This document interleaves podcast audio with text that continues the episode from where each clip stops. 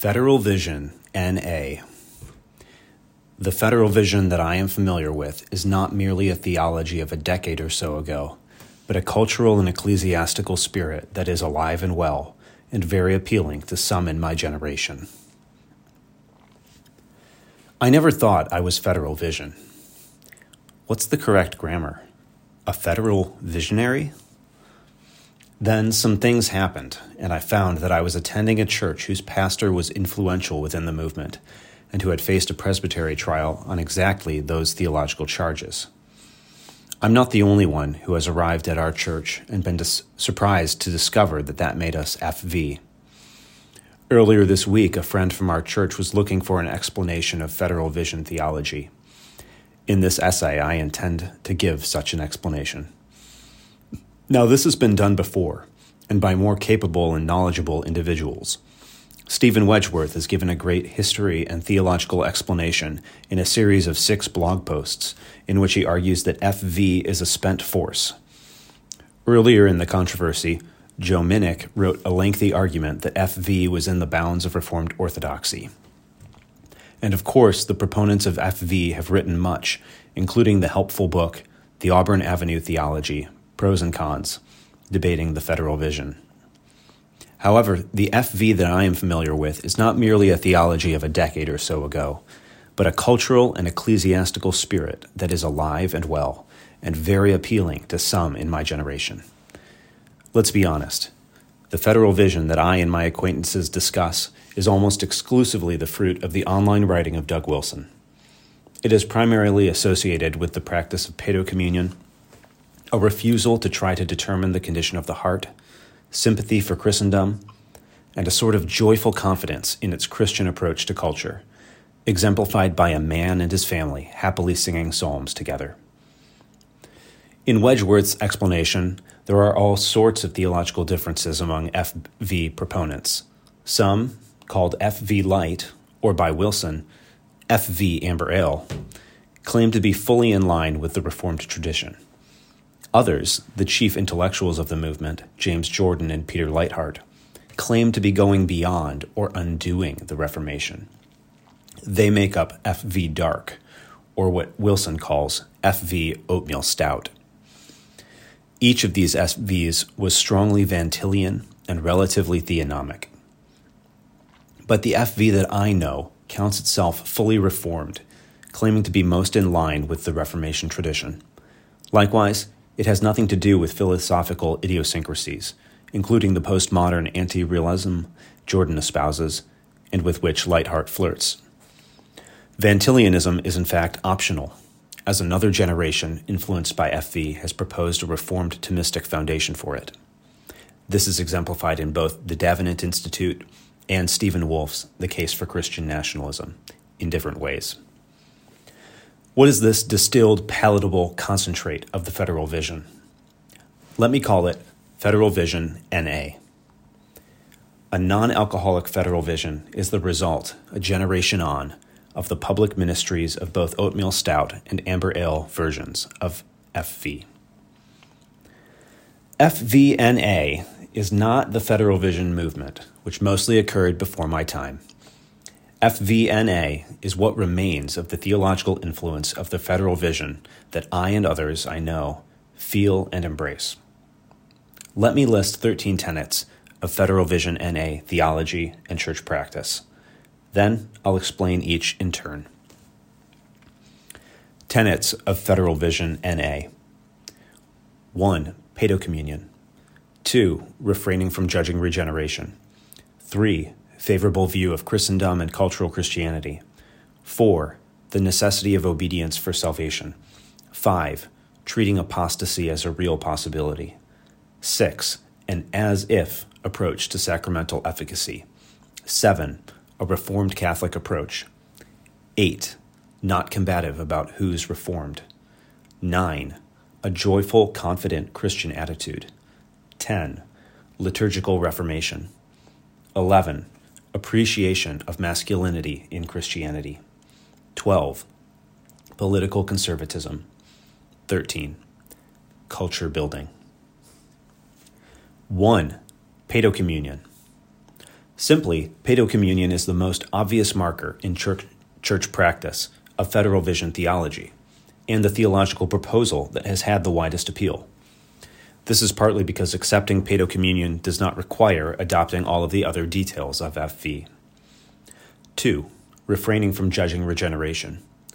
However, Paedo Communion is closely related to another doctrine of the federal vision. The practice of Paedo Communion indicates that the sacraments should be administered to the visible church without any sort of boundary between its members and those who we treat as real Christians. Children are taken to be Christians because they are members of the visible church. They must be taught to be Christians not in name only, but also in inner spiritual reality. A reality James Jordan unwisely denies. 3.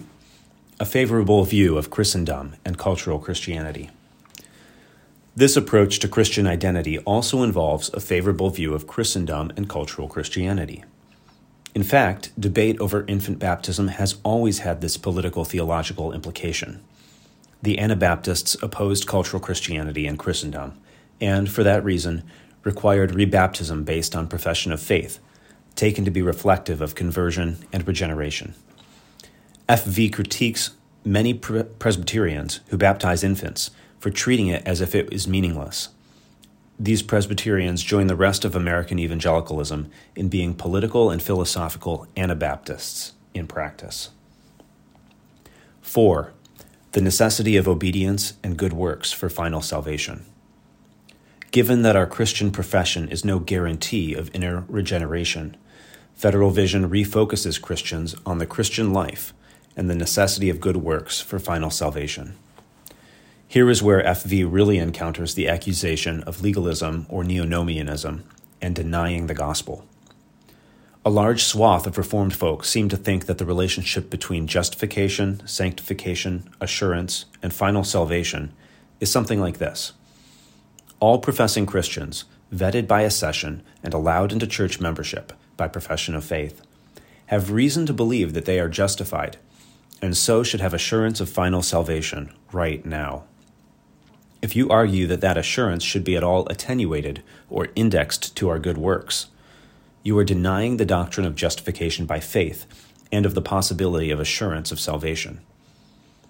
The correct response to this would be 1. That is not justification by faith, but justification by profession of faith. And 2. Assurance of salvation is impossible on the basis of a profession of faith alone, because of the possibility of apostasy. In fact, the Bible teaches justification by faith and the necessity of a Christian life of obedience and good works to final justification. The declaration we hope one day to hear Well done, thou good and faithful servant. 5. Treating apostasy as a real possibility. By the same token, the Bible teaches that apostasy is a real possibility. The warnings of the book of Hebrews, especially, are not merely a scare tactic, nor are they directed only to hypocrites. After all, who thinks he's a hypocrite? Of course, Calvinism never denied the possibility of apostasy. It merely argued that those who apostatize were never really regenerate. They went out from us because they were not of us. FV affirms exactly this except it insists that we cannot know that we are not the hypocrites. We have no way to know. So it actually depends on our continuing to live in Christian obedience and continuing to exercise Christian faith. 6. An as if approach to sacramental efficacy. Because FV denies a view into people's hearts, it says that we must and can only view the world through the lens of the visible church which Federal Vision identifies as the realm of the covenant, hence Federal Vision. This means that, while Calvinism is true in theory, Christian practice can and should look pretty Catholic. Yes, people are saved directly by the Spirit of God. There is a categorical distinction between the elect and the reprobate, and between the regenerate and the unregenerate. But none of this is open to our view. Instead, we can see who is professing faith, who is a member of the visible church, who participates in the sacraments, and who is obeying God and doing good works. This means that, for practical purposes, we have no use for the distinction between the regenerate and the unregenerate. As a result, we can and should act as if the sacraments were efficacious, good works contribute to salvation, and apostasy is a real possibility. This opens up a distinction between two uses of each soteriological term. In addressing the visible church, we address God's elect. But of course, some may not be in the elect in the ultimate salvific sense. So we distinguish the covenantally elect from the decretally elect. Of course, these are not two kinds of the elect, but two stages in the historical process of the covenant coming to include all those in God's decree and to exclude those not in God's decree. 7. A Reformed Catholic Approach. Federal Vision opens up a friendlier view of most Christians pre Reformation and outside of Protestantism today. Across most of church history and most of the church today, justification by faith is not what is taught. In Roman Catholicism and Eastern Orthodoxy, sacerdotalism is taught. That is, the view that grace comes directly through the sacraments, ex opere operato. But in fact, undoubtedly many of the elect will be brought in through these sacerdotalist traditions. Federal vision allows for a helpful explanation of why. Justification by works and sacerdotalism is, in practice, not far from what Christian practice should be. It is just the wrong theological explanation of salvation. For instance, when a Catholic commits a mortal sin and needs to confess that and do penance, that is probably a good ritual whereby to effect genuine repentance, which is what is theologically necessary. The Catholic explanation is wrong and even legalist, but what is actually occurring soteriologically is what Reformed Protestants say, even among those who don't say what we say. 8. Not combative about who is Reformed. Just as Federal Vision takes a friendly attitude to those outside the Reformed tr- tradition, they take a friendlier approach within the Reformed tradition. Apart from the polemics of the Federal Vision debate itself, the attitude that one has in embracing aspects of Federal Vision is that the debate over who is truly Reformed is moot. If you appreciate the Reformed tradition but pick and choose theologically, no one can judge you definitely in or out, and it wouldn't matter if they could. Having been criticized for not being truly Reformed, Federal Vision advocates rightly point out that we should be seeking truth, not being as truly Reformed as possible. The intellectually curious, for that reason, gravitate to Federal Vision simply because it is so often cast as heretical, in spite of being well within whatever bounds of Reformed orthodoxy there are. In this intellectual curiosity, the Davenant Institute has been my guide, along with the once existent Reformed Irenics email list. 9. A joyful, confident Christian attitude. There is something else, not theological per se, that I have found to characterize those in the federal vision. I am sure there are exceptions in some tiny crackpot CREC church somewhere. But generally, a distinctive of federal vision churches is their combination of joy and confidence. While many Reformed churches are subdued and dour, the federal vision spirit is one of rejoicing and festivity. Philosophically, I would characterize it as Christian Epicureanism.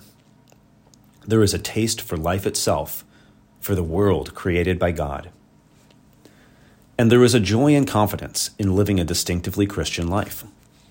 Federal Vision churches tend to be liturgically traditional, as we will discuss, but the hymns they sing and psalms they chant are intoned with life, vigor, and happiness. The Federal Vision website even advertises this as a feature of Federal Vision churches and it was the most striking feature to me on beginning to attend one. It is also one of the selling points of the mode of Christian life one sees out of Moscow, Idaho, not only from Doug Wilson himself, but from his children and proteges. 10. Liturgical Reformation.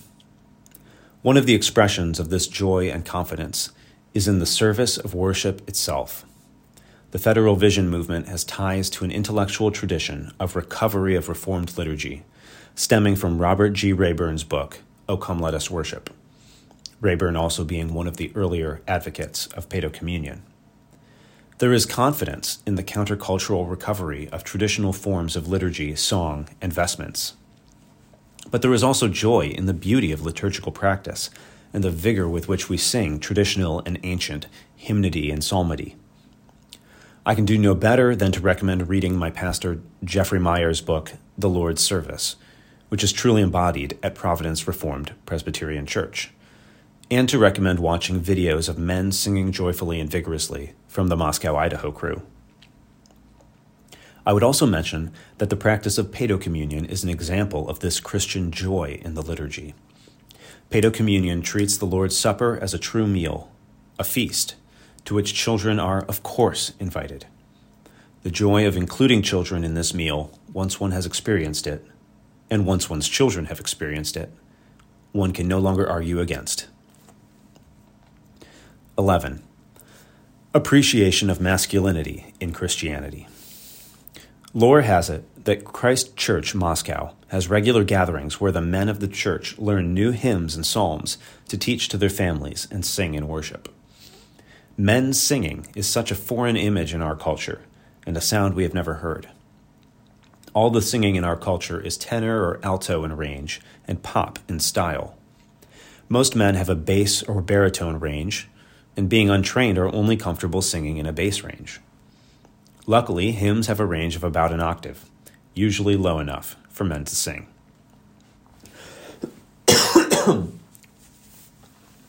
this practice is emblematic of FV's embrace of masculinity and its appeal to men.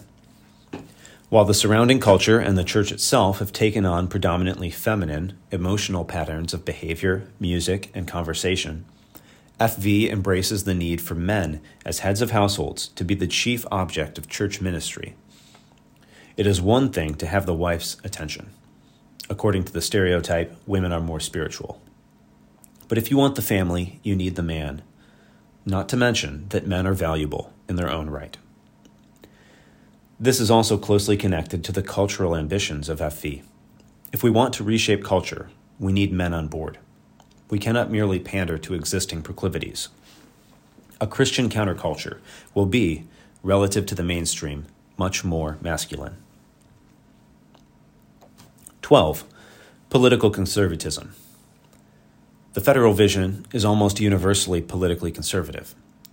While Leithart flirts with radical orthodoxy, which is more politically progressive in certain ways, FV is generally seen as a bastion of political conservatism, even radical right wing thinking, given its connection to theonomy and a general anti establishment mindset.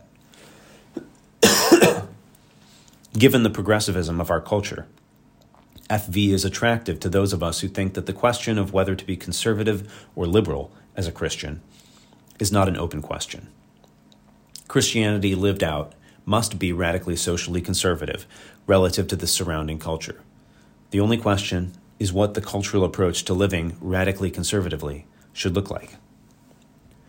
Post Trump and COVID, this divide pushed many of us rightward as we could not count on evangelical moderates not to muzzle our children in Sunday school or to close church entirely.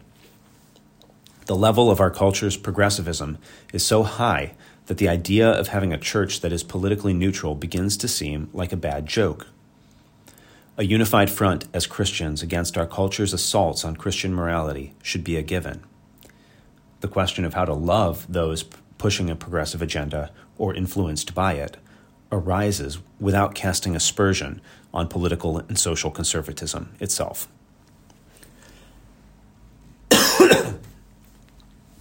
13. Culture building. While there is more I want to say about federal vision, let me combine a couple of final points under the heading of culture building. One of these is that federal vision simply does not countenance sending kids to public schools. Like political progressivism, it is simply off the table. Christianity is not salt sprinkled on top of an entirely secular cultural dish. Christian parents and churches have an interest in the content and the mode of education that requires the kind of control currently only possible in private schools or homeschooling. Within Christian families and homes, the project of culture building includes forms of Christian education and culture, whether or not a family homeschools. Each home is to be a center of Christian culture, offering an alternative to the culture and truly exercising a transformative force on the children and the parents within it.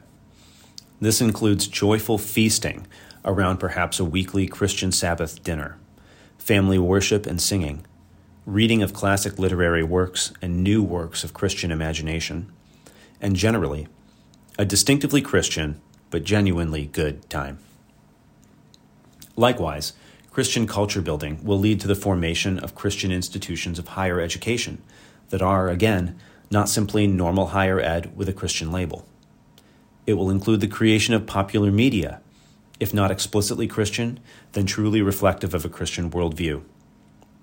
And again, this is done without vindictiveness or triumphalism, but with joyful confidence and love for the world. Theologically, almost all Federal Vision proponents give expression to this attitude in a postmillennial eschatology. I do not hold that view, but the attitude to which that eschatology gives rise is entirely consistent with the Christian cultural attitude I am describing and which I endorse.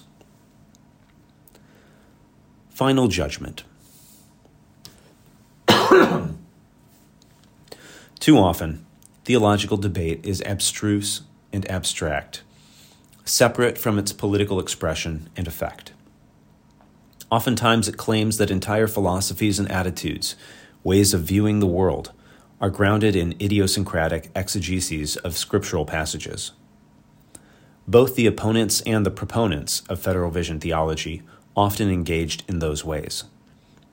But a generation on, I hope to show that the practical outworking of Federal Vision theology is relatively independent of those exegetical and theological specifics.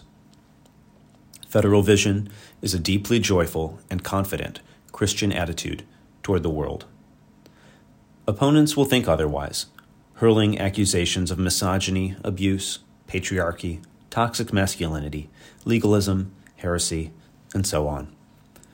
Proponents will want to insist that there is more theological and exegetical specific- specificity to the movement. But a theology, like a Christian, should be judged by its fruits. After all, our final justification, or final damnation, will be on precisely those grounds. By that standard, Federal Vision, culled of its excesses and idiosyncrasies, has and will continue to reap a harvest of righteousness.